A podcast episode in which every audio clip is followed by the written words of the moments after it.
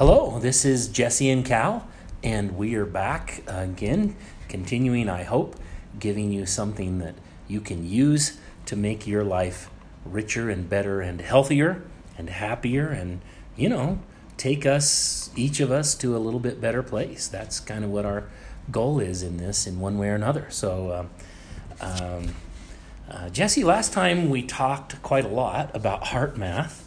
And um, I wanted to report back to you that I, I actually did some homework with that. Nice. Um, and uh, so you, uh, you gave us just a, a, quick thing to do where we uh, let's you tell me if I got all the steps right now. Um, so I'm going to place my hand over my heart, start to breathe into my heart, and then my goal is to take my brain into a place of uh, you. You suggested compassion was a good place to start. Uh, have I missed anything important as part of that process? So that's great. So the, the actual steps are just as you said. When you, we put our hand over our heart, it's called the quick coherence technique. Mm-hmm. I need what we ought to do is maybe post, and I did post the podcast on my Facebook page. Okay. It's Jesse Field Call is my Facebook page, and Cal Sellers okay. is your Facebook page. Mm-hmm. And so we can, you know, we can post some of these instructions in writing. But the quick coherence technique is the first thing you want to do is shift your attention from your head because we're always in our head. It's mm-hmm. funny when I first get on. I've done so many radio shows and podcasts, and still to this day, when I first get on, I'm like sweating a little bit, nervous, and I love that because it only gives me one place to go from there, which is relaxed and calm and having fun. Okay. But it never fails for me to feel like that, so it gives me a good reason to practice my breathing. So shifting my attention from my head down into my heart, and that's why we put the hand over the heart. And I did actually do that. I had just forgotten that as I was reporting back to you. So okay, go on. And then we just begin to breathe as if we're breathing in and out of our heart or chest area, a little deeper, a little longer breath than usual. Mm-hmm. And then we just shift into a positive emotion. Maybe remember a time when we felt compassion, or maybe a time, uh, you know, when my, my mom told me that I was something special, you know, and repeated that over and over and over again. Okay. And, you know, what that felt like every time I heard her say that, whatever it is. And remember a time where we just conjure up an emotion, compassion, appreciation and then breathe that emotion in and out of the heart or chest area. Does amazing things. Anyway. So perfect. So I did pretty good. Okay, um, uh, for for a beginner, uh, I think I did all right. Um, so to give you some background on on what my experience was with that, I need to share with you, and I'll try to do it briefly, um, a little bit about um, my my history. So um, I actually started into um, being interested in natural healing when I was just a child. I was four years old. And um, so, as you might imagine, since I've studied that my whole life, it's led me all over the place. And one of the places that I got really excited about was this area of Chinese medicine called Qigong. And there's some weird ideas out there about Qigong. So let me just be absolutely clear, really quick for our listeners, about what Qigong is, okay? So, the best way to understand healing Qigong, there are martial forms of Qigong too, where you strengthen something so you can fight. But um, uh, the, the best way to understand healing Qigong is uh, in China, thousands of years ago, uh, the way the, the medical system worked is the doctor, the physician was employed, and there wasn't just a physician, there were also other people who were considered medical that helped with other aspects of keeping your life healthy. It was actually a very fascinating time. I'm not going to go into all of that right now. That would be a whole podcast. But um, but the physician was employed by the town uh, to take care of the people, and he was required to take care of everybody in that town. The only thing is, he didn't get any extra money for having you in his office more, but he was required by law to take care of you. So you can see the ingeniousness of this, right? The people, no matter how poor they were, got medical care. But instead of the government like paying extra if you were extra sick, the physician just got what he got. And what that meant was he was motivated Jesse, can you imagine what his motivation was? Wasn't money, wasn't the FDA. Right. It wasn't, it wasn't money, right? It was to keep you out of his office. Yeah. Right? Right. He wanted to keep you out of his office. And um, so uh, I, I don't think, um, well, I, I don't want to get too political minded, but um, I, I don't think it's possible to have socialized medicine that really works as long as the motivation driving it is still drug companies making loads of money. Right. Right? The motivation has to be I want to keep you healthy so I never see you, so I can go hunting and hiking, and in the case of the Chinese physicians, meditating in a cave somewhere, right?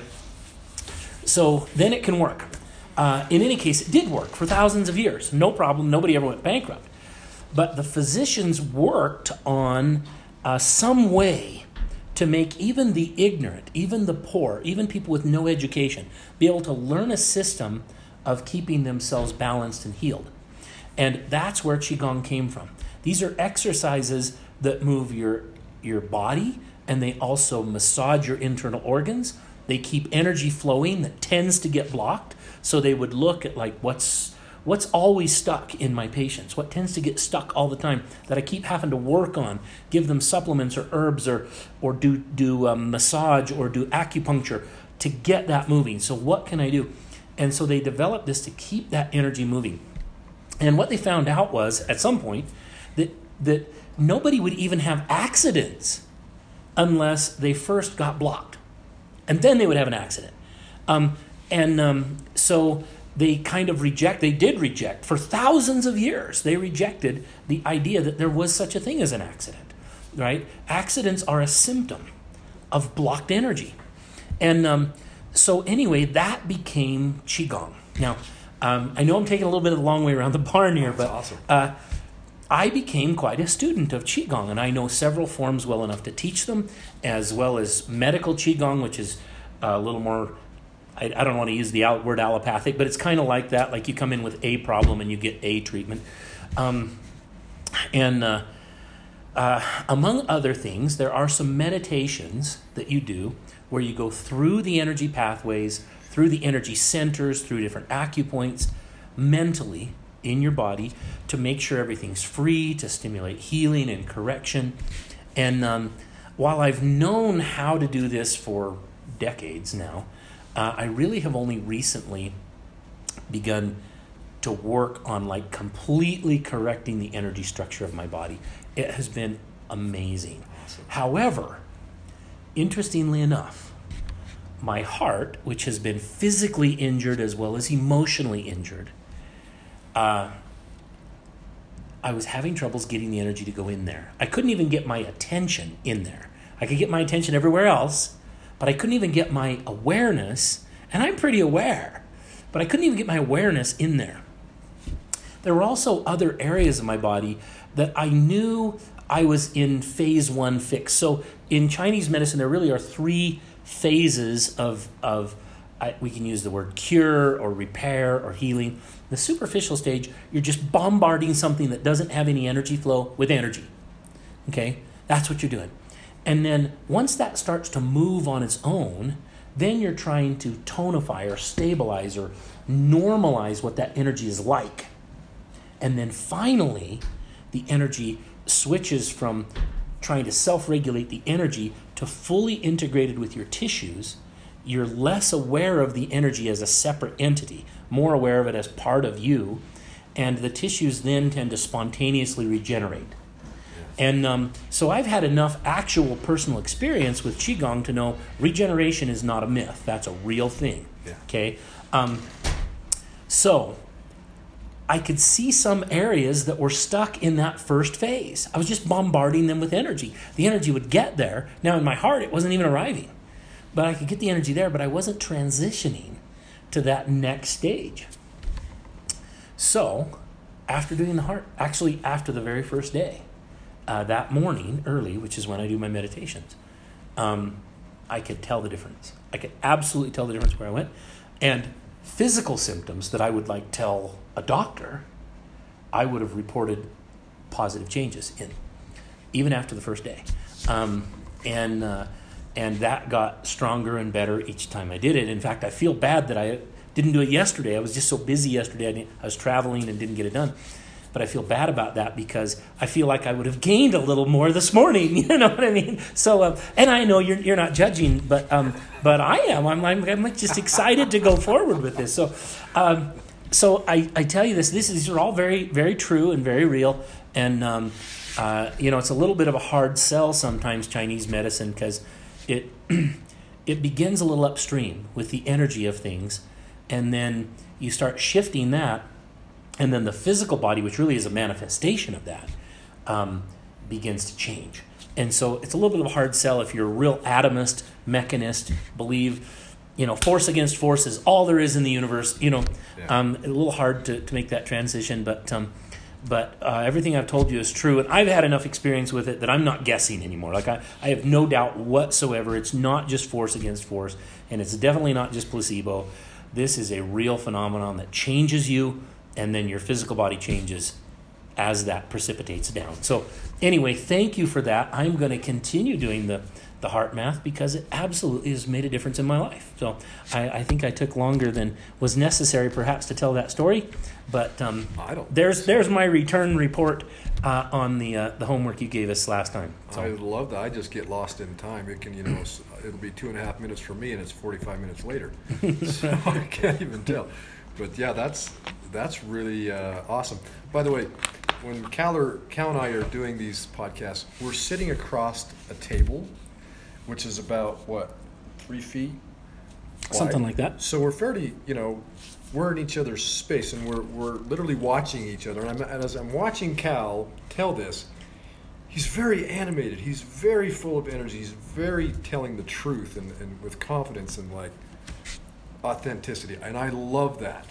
You know, that's that's one of my favorite things that we get to do here uh, that people can't see Yeah. because it's just audio. But anyway, yeah, that that's uh, that's really good stuff. And and you know, there's a lot of uh, terms that uh, a lot of people won't recognize, like chi and prana, and you know those Eastern types of terms. But we can just call it energy, Bob. Right. It's just all energy, right? And and as the energy, you know, it's like when we die or before we come into the body, there's nothing going on, right? There's no energy in there Right. it's pretty much dead.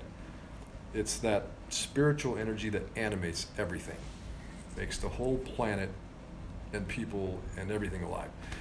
Um, you know, it's kind of funny. Uh, I don't know how much we want to get into. Uh, if you ever watched The Matrix, I, I've watched the first one many years ago. okay, So, so I would recommend for anyone that has or hasn't watched The Matrix, Matrix, watch it again. and then watch it again and watch it again. Watch it regularly until you really understand. It's a movie. It's a great movie, and it's fun to watch. It's a blast to watch, and the good guys win and all that kind of stuff. But it's a documentary about our, our fundamental reality. Is really what it's about. So anyway, I won't get into all that. Uh, people that know the Matrix, they'll know what I'm talking about. Um, so one of the things that we mentioned before in the last podcast was the observer effect. It's actually a quantum physics scientific principle. And basically, what it is, the observer effect, there was a, a research project. There's been several studies done on this, but one in particular that I recall um, was it was a I believe it was a fourth grade class, and it was an experiment. So they pulled this kid out of the special ed class, fourth grade class, and they put him in this classroom with just the regular kids, and they told the teacher that this kid was one of the brightest kids in the school. I like where this is going. He's really, really got it. He's he's got he- he's got maybe some social issues or whatever, but the kid is brilliant, and you're going to see that. So really imprinted this teacher with that belief Okay. right off the bat. So that teacher treated that student exactly like that. Mhm. And guess what that student did? Became top of the class. Became top of the class. Now that's a powerful, especially when it's an authority figure. But it really doesn't matter if it's an authority figure. What matters is the power of the belief and the emotion in that belief. Right. Because when you have a, a positive belief about something or someone, there's a there's a factor, an element, a quality of an open heart in there. Like, oh wow, this is really great. I'm so excited to have this kid in my class. He's going to make me look good. I'm going to help him. It's going to be the sky's the limit, you know, whatever it is. So that observer effect is really important in, for me, how I interact with people. I see them, I see to the heart of people.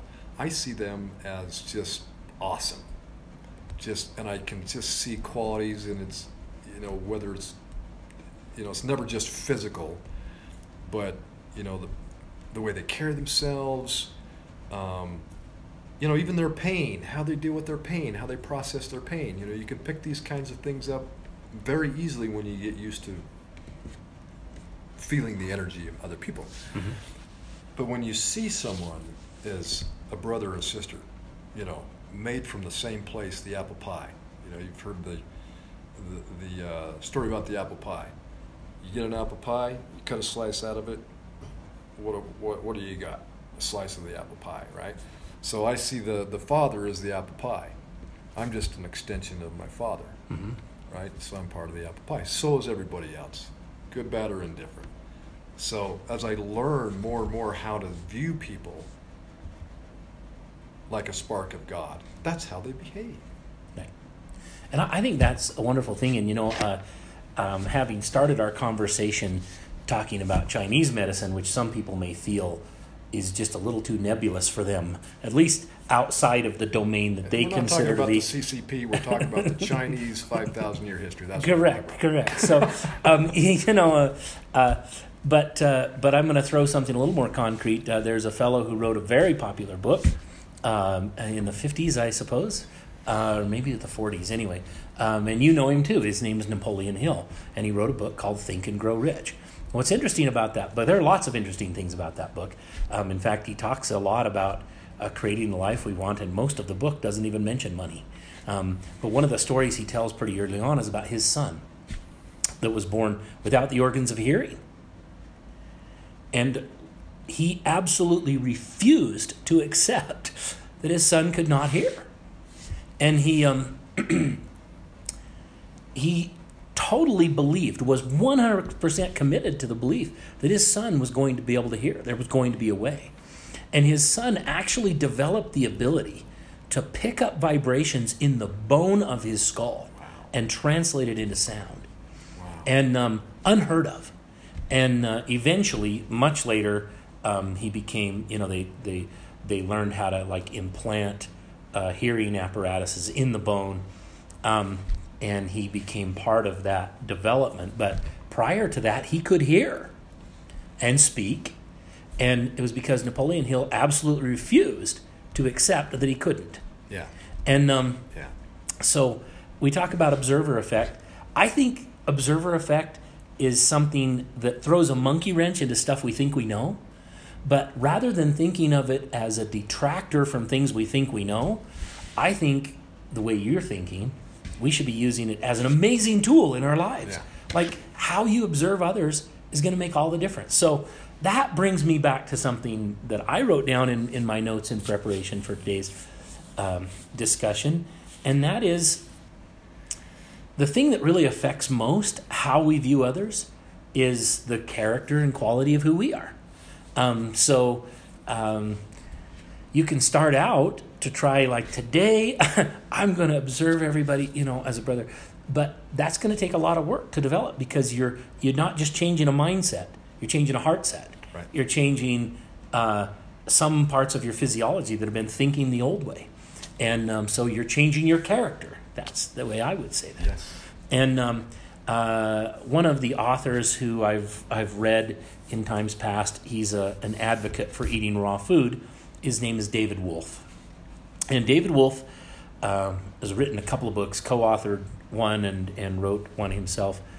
Um, very interesting books. One of the things he says is, he says we should think of detoxification. So lots of people have heard of detoxification. They're like, oh yeah, I'm going to do a cleanse, right?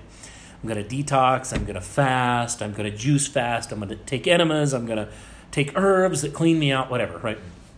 Um, but he says the essence of detox isn't just cleaning out impurities from our body, but it's taking us from this realm where we, we sort of resonate with things that are that that are toxic, that are destructive, that are you know win lose scenarios, that are um, competition based, that are envy based, that are fear based, and we go to a higher place, a higher place. We start to resonate with different things, and those old things, the death, the fear, the anger, the jealousy, the envy, the um, uh, those lower vibration things that make us sick, the toxicity, start to precipitate out. They just start to fall out of our life because they don't fit anymore in this place we resonate with now. And um, so I think that's really important and, and, um, and also ties in with the HeartMath discussion because uh, we're trying to take our awareness into a place of wholeness, kindness, compassion, um, words like trust, um, you know, words that. That's my word of the day. Trust. Is, okay. That's what I every every morning I, I take a knee and I say thank you and I say give me my, my list and whatever you want me to have today. First word that came was trust. Accept trust, but exude trust. Right. Right? Yeah. And and and I think we underuse. In fact, I think this is a muscle that in modern society tends to be very weak uh, which is the muscle of making a choice of how we're going to view people and things and situations. Uh, it really is a choice. It's a choice to have faith. It's a choice to trust. It's a choice to uh, to love, to believe in, to have compassion. Those are choices, and people tend to act like they're victims of those things, and um, and I just think that is a travesty that we don't exercise that muscle more of like this is my choice. I don't just accidentally feel this way, but um, this is my choice to be this way or to be different. And um, and uh, so we can choose to start taking up to that higher uh, place where we resonate with better things. Let the toxic death, illness, you know, all those ugly words fall out of our life. Um, yeah. And uh, so, anyway, um, and take tying that back to the observer effect. Uh, if we become that kind of person, then how we observe people is going to make them better. And and that's what I yeah. take away from what you're saying yeah. is we should make it our goal that the way we observe people tends to elicit from them a better version of themselves. Yeah. Wouldn't that be awesome? Yeah, and I get better because of it too. Right. Wouldn't it be amazing if the whole world just did that? Like how different would that be if everybody just walked around like, I'm going to observe you in a way that elicits from you a better version of you?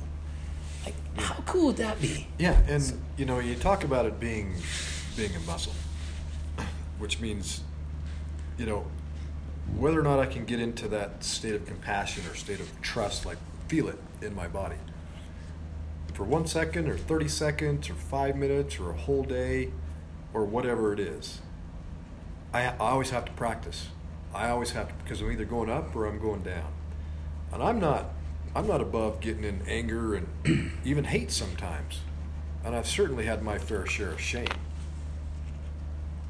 And I'm I'm happy that I don't live in that anymore. But I had that going on for years and years and years. Didn't know how to do it, and I was a certified HeartMath trainer, you know. And so you know, there's there's this point that, and this happened several times in my life, but something happens, something shifts, and sometimes I don't even realize it until I'm looking back 2020 and I went, oh my gosh, and it was usually because I went beyond a fear. I moved, I just ran through the wall of that fear, mm-hmm. and sometimes I was forced to by the circumstances, and I had to make a choice to do it. And other times it was just this is a good idea to just move past this fear. I've, I've had a theory for a long time, Jesse, that um, that the only real adversarial weapon that there is that pulls us down is fear. That that's the only one. That everything else that's negative is some subset of that. Envy is fear that we're not going to get enough to fulfill us, that we're going to go through life functioning less than somebody else. It's a fear. It, we call it envy, it has a different face, but it's a fear. Um, anger is always a fear. You're afraid of the person doing it again, or you're afraid if you don't respond with anger, you're going to lose something or be wronged by that person. Um, and uh, so it may not be true, but it's a good theory, I think. I think it's that, great. Yeah, that, uh, that fear is what drives that. And, and um, it's a real challenge to overcome fear. It's a challenge when you feel fear, I think, at least for me, it's a challenge when I feel fear to go, I don't have to choose that. I don't have to believe in that fear. Like if I don't defend this fear, I'm going to lose something for the rest of my life or something bad's going to happen. Yeah. I don't have to believe that. I can believe something different and therefore behave different, get a different outcome, and as we're saying, observe other people differently. Yeah, and and uh, as you bring that up, I'm thinking. Uh, we talked about this a little bit before the podcast. Alchemizing. It's it's just a word that means. So when I'm in a state of of uh, we should start talking maybe a little bit about the consciousness scale later in, in other episodes. But there are there are levels. There's a breaking point um, on the emotion, the types of positive emotions versus negative emotions. We'll just stick with that. And say I'm feeling a bunch of anger or fear or frustration or whatever, and my body is really feeling that.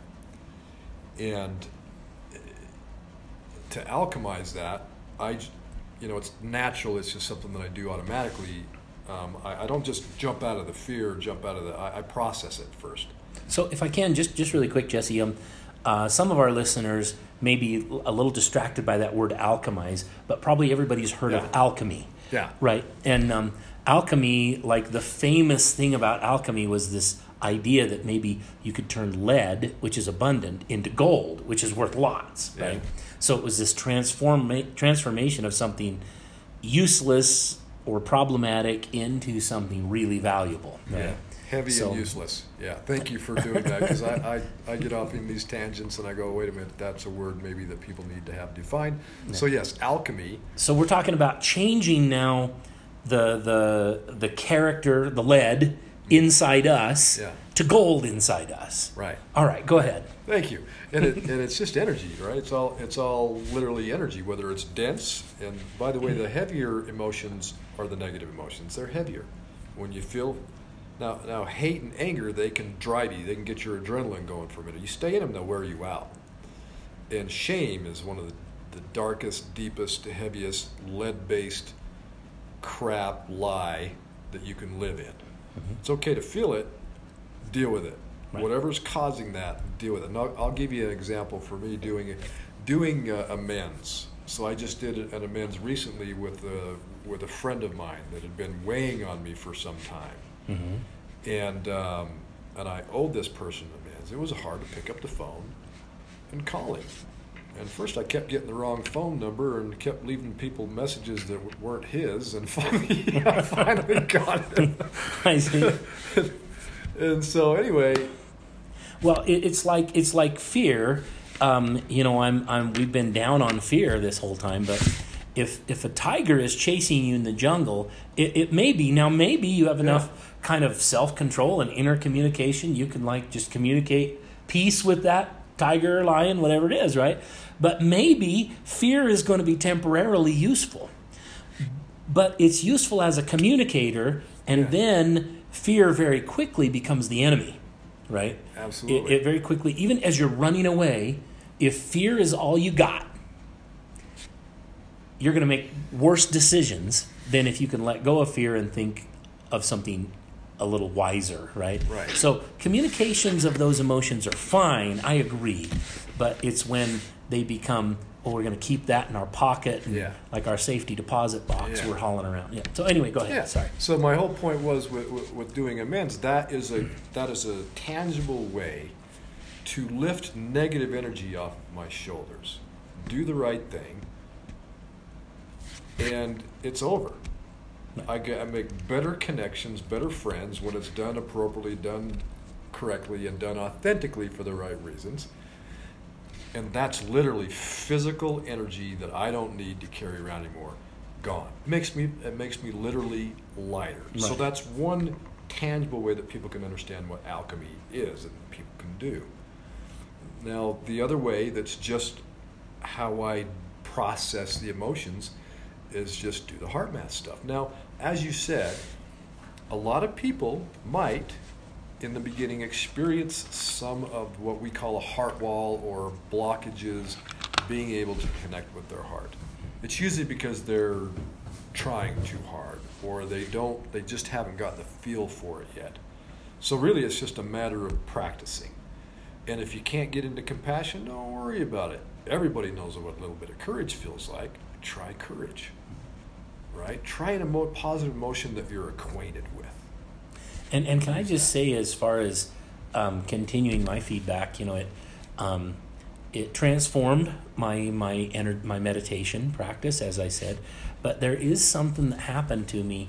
Uh, in fact, even most recently, it still happens a little bit, and I think it'll continue to happen because it seems like the sort of thing that a person might have to go through a process with.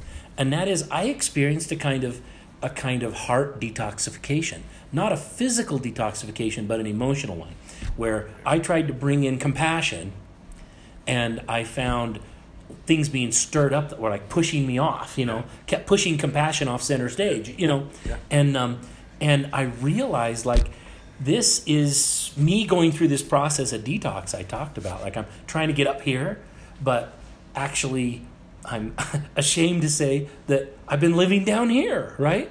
So I I've got all this baggage I've got to throw off as I climb the stairs up to where I want to be. So yeah. Yeah, it's just baggage, It's just traveling. Didn't need that after all. Yeah. You know, It's that's just a bag. It's got stuff in it. it, it amazes me how much stuff we hold on to that just has only negative intrinsic value. You know, its only benefit or its only value is to, to harm us. And yet we cling to that uh, fiercely as though uh, somehow that's going to protect us. And Yeah. of course, it never does. That's a lie. You talk about a lie, that's a lie. Holding on to those negative things never, ever protects us. It always hurts us. Um, we just tell our stories, tell ourselves stories about, you know, like, well, if I'm not angry at this person, maybe they'll do it again. Well, that's that's completely untrue. Has nothing to do with whether they'll do it again or not. And in the meanwhile, makes you weaker, makes you tireder, and uh, makes it awfully hard to help that person who's done. You know, you know, Jesse, you know this very well, and so do I, and so do our listeners. You know when you do something that injures someone, that is a painful, heavy burden for you Yes. to carry, Yes. right? And nobody's exempt from that. It is hard to live the life of someone who injures other people. That is a hard thing to do, and um, and more than anything, those people that may injure other people, um, more than anything, what they need from us is the kind of thinking, the kind of observing that's going to help them be better. And isn't that what we really As want? As long as they're not sociopaths. Well, As long as they're not sociopaths. I don't know. I don't know, Jesse. If I believe there's a limit to it, I think I think it might be possible uh, if enough of us were good enough at at the positive observing effect, we might be able to elicit change even in a sociopath. I. I'm, I'm just not sure what the limitations are. I don't think we ought to put limitations on. I, I could be completely and totally wrong about that, and you're probably right. I'm just I, I say that because here's the here's a here's a uh, scenario. You create.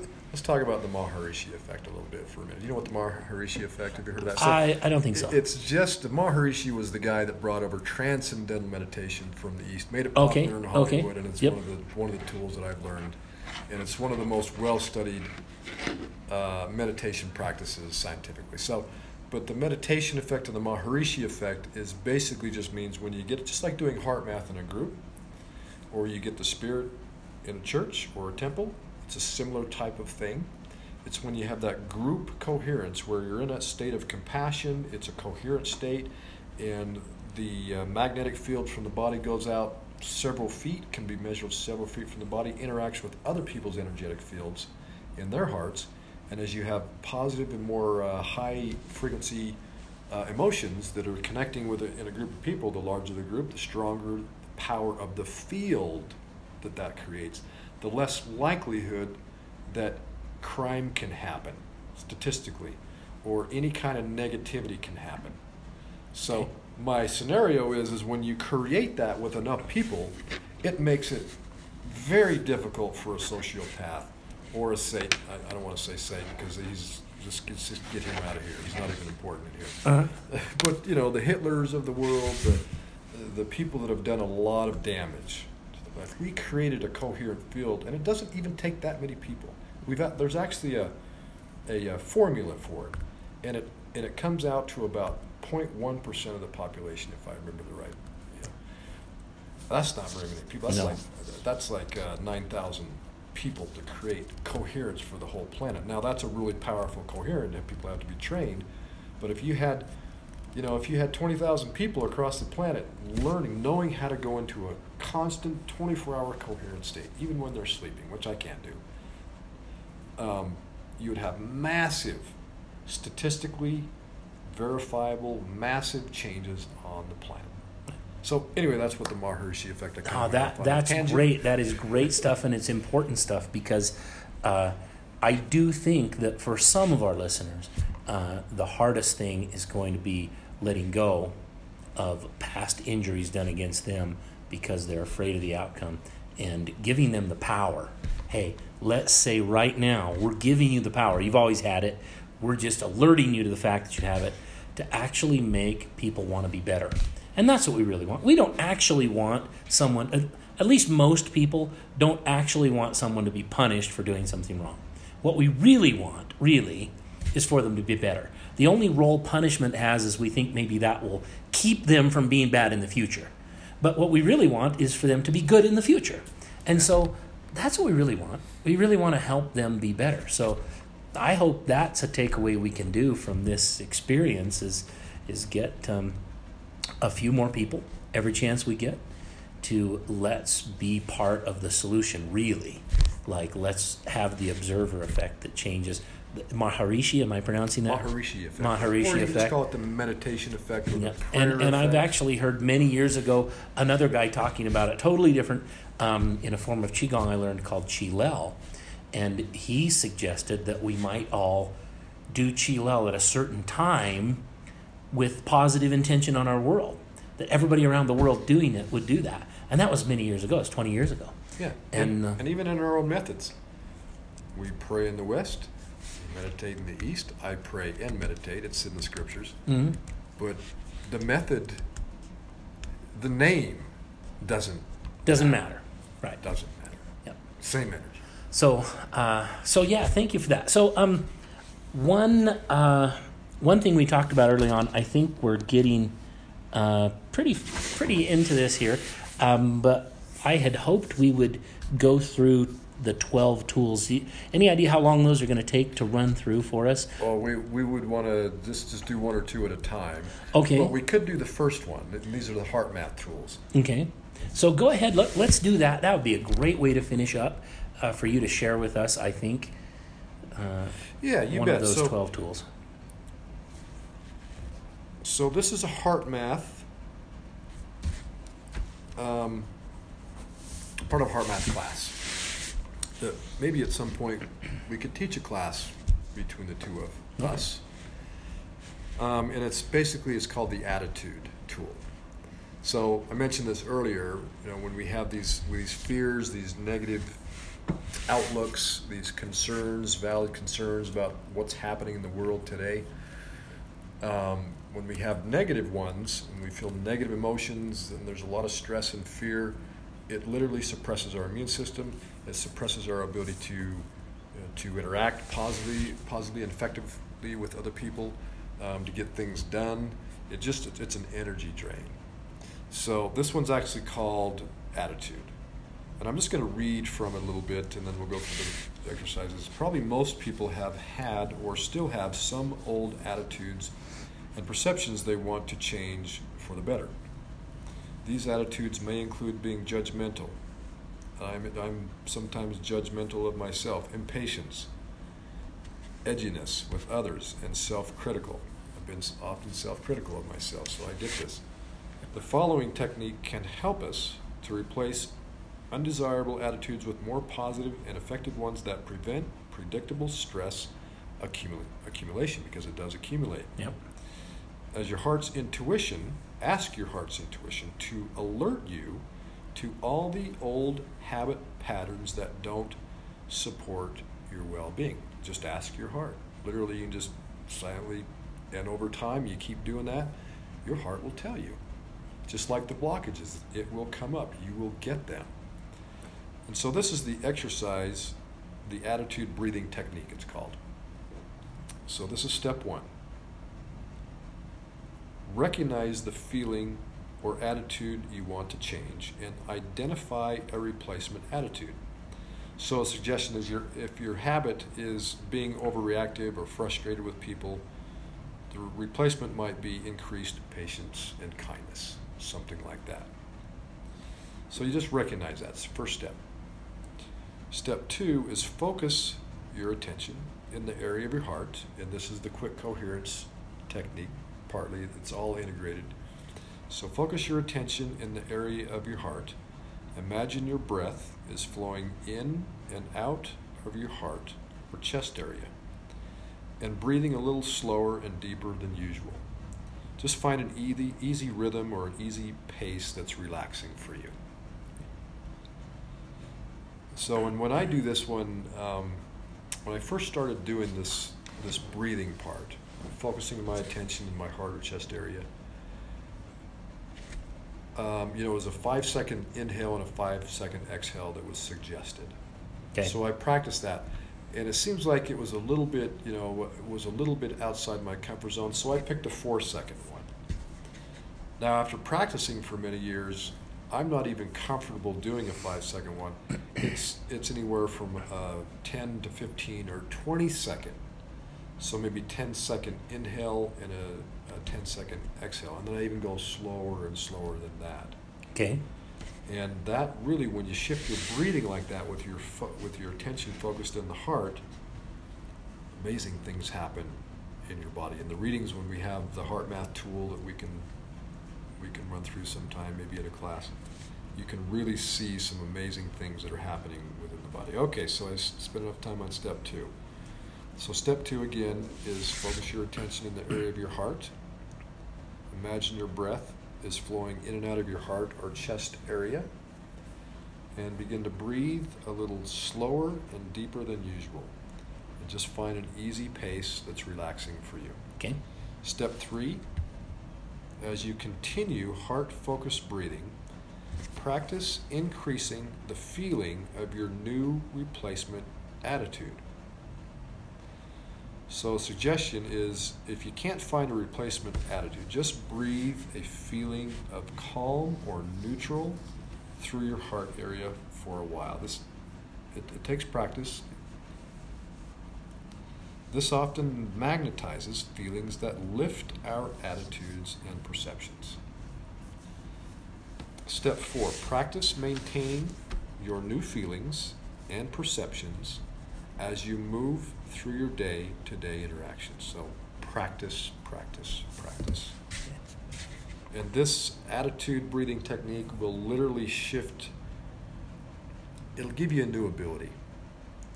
It may take a little bit of practice at, time, uh, at first, a little bit of time at first, but the more you practice it, the easier, obviously, the easier it will get.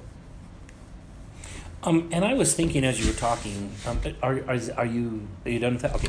I was thinking as you were talking that, um, you know, occasionally I'll have someone come in to my practice and I'll try to teach them something, uh, and, and many different things in many different parts of, of life, usually some kind of exercise. And I'll try to teach them something that to me is so simple. And they'll find that that they can't do it. And once we reach that point where they really can't get there, I find that there are two kinds of people. And not that I'm helping the world by, by labeling you, right? M- my goal here is to motivate people to not be type 2, right?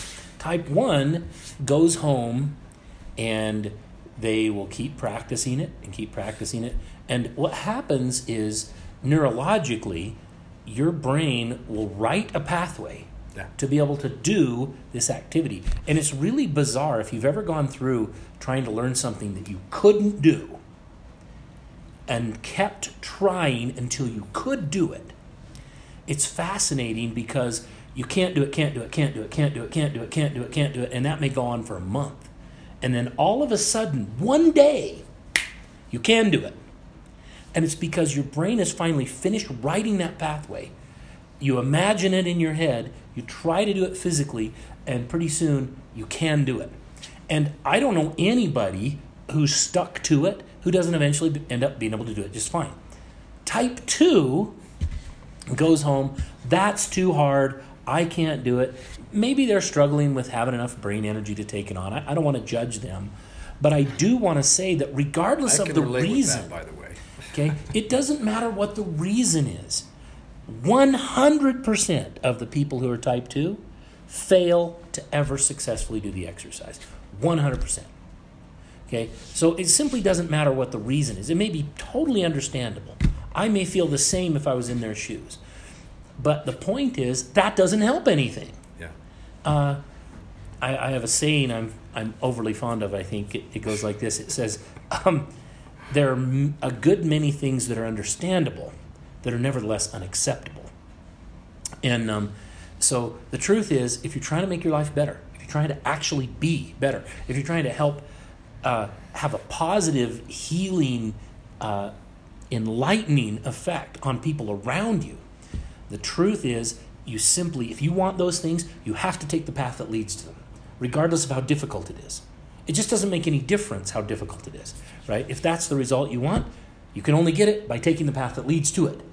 I know that sounds like a stupid thing to say, right? But, you know, 100% of the people who came from Thayne to Afton followed the road, they got started on it, and they stayed on it until they got all the way to Afton. 100% of them. You sound like my mother. you know, like, so I don't mean to sound like, you know, I don't know if that's good it. or not, but no, that's awesome. But my mother. point is that we need people to take this in hand. If you're going to do an exercise, an activity like you just gave us, I I know there are going to be many people who they're they can't even imagine that they're aware of something more positive. You know, um, and uh, there are people who, when you tell them you've got you know listen to your inner voice, they're like, "What inner voice? Yeah. I don't have an inner voice." You, you know what I mean? Even though they're listening to their inner voice when they say, "I don't have an inner voice," right? So uh, we.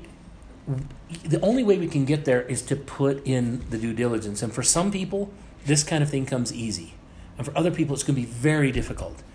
But uh, the only way we can get those results is to go that direction. And those who go that direction will get those results. And that's what I want to say. Like, be a believer. Be a believer. Yeah. Take take a chance. At least believe Be a believer, become a right? believer.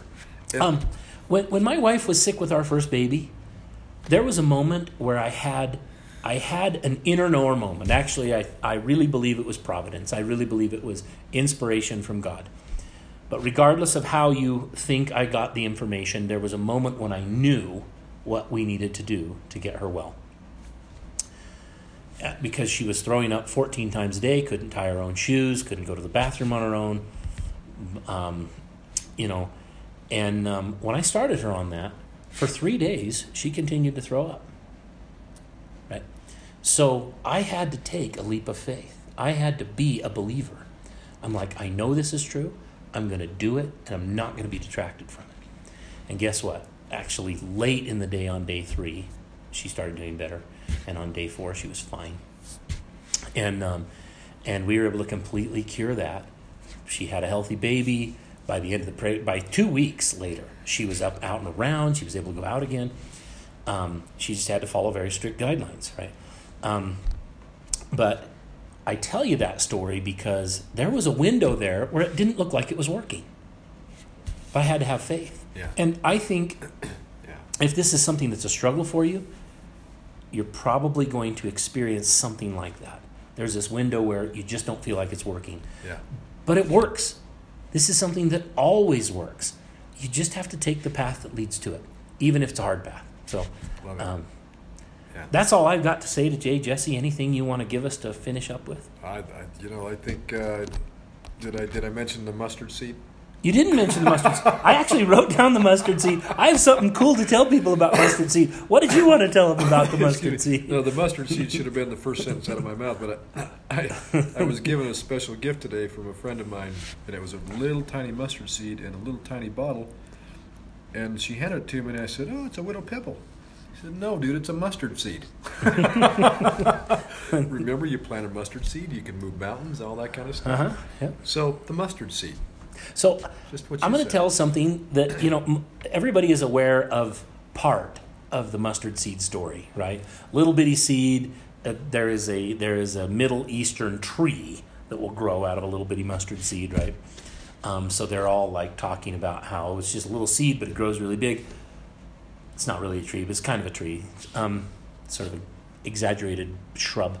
Anyway, however, there's something very few people know about mustard seeds. It's exciting. I got to hear it. I got to hear it. Um, within every seed, there is what is called an endosperm. And the endosperm is what the growing seed eats between the time it starts to grow, it activates from its dormant state, and the time it can actually pull sunlight and soil and water and grow itself into a plant. Okay? So there's this window of time where it has to live on endosperm. Now, before I tell you about mustard seed, and you can probably guess by the time I'm done here, I want to tell you that if you've got loads of endosperm, you can start and stop, you can fit and start, you can throw down a little rootlet here, wait, see if it actually rains. You know, you can goof around, right? Um, which is what grains can do. Grains can actually goof around. They don't have to do much. They can sort of play with it. They can actually grow a little. That rootlet can actually die off. They can grow a new one um, until they're growing. Mustard seeds, however, have the least endosperm across the board of any plant family. Okay, so I'm going to suggest a new interpretation. Not, no, I don't want to remove the old one, but I want to give you a new interpretation of the idea of a faith as a mustard seed. And that is that it's not just the quantity, but the kind of faith. So think about it. When a mustard seed decides it's time to grow, when it gets the stimulus, hey, it's time to grow, which nature sends it, right? It's warm enough, moist enough, soil enough, grow. It has to grow and not look back. Because if it goofs around, it doesn't have enough endosperm to survive. It will die every time. The only way it can grow is when it's time to grow, grow and don't look back. Another verse from from scripture comes to mind from Luke. I can't quote chapter and verse, but it says, "No man, having put his hand to the plow and looking back, is fit for the kingdom of God." And I don't think that's meant to be fatalistic as much as inspiring to us of the kind of attitude we must develop in ourselves if we hope to get there. Yeah. And that attitude is I'm going to go for it and not look back. And honestly, people, honestly, please believe us. The kind of results we're promising here come when you go and don't look back. Yeah. No matter how hard it is, no matter whether you fail at first, you just go, don't look back until you get a mustard tree or whatever. Yeah. And these are not hard things, by the way, that we're we're demonstrating and showing. No, I, and I agree. I think there are going to be people who perceive it as hard. And that's that's understandable. and and I hope that uh, I've always been I've always been a little bit of a herder. I want to corral as many people as will, Yeah. right, and get them to not give up, right? there. Because there's a lot at stake. We literally we if we get committed, a small group of people, it gets contagious. We change the whole world. yeah. And and I don't know about you, but I'm looking at our world thinking we need a change. There's some changing going on here. Yep, Yeah, in a nice positive way. Nice positive way. All right, thanks Jesse. Let's call it good. Thank you, Cal. Have a good night. Awesome. Thank you.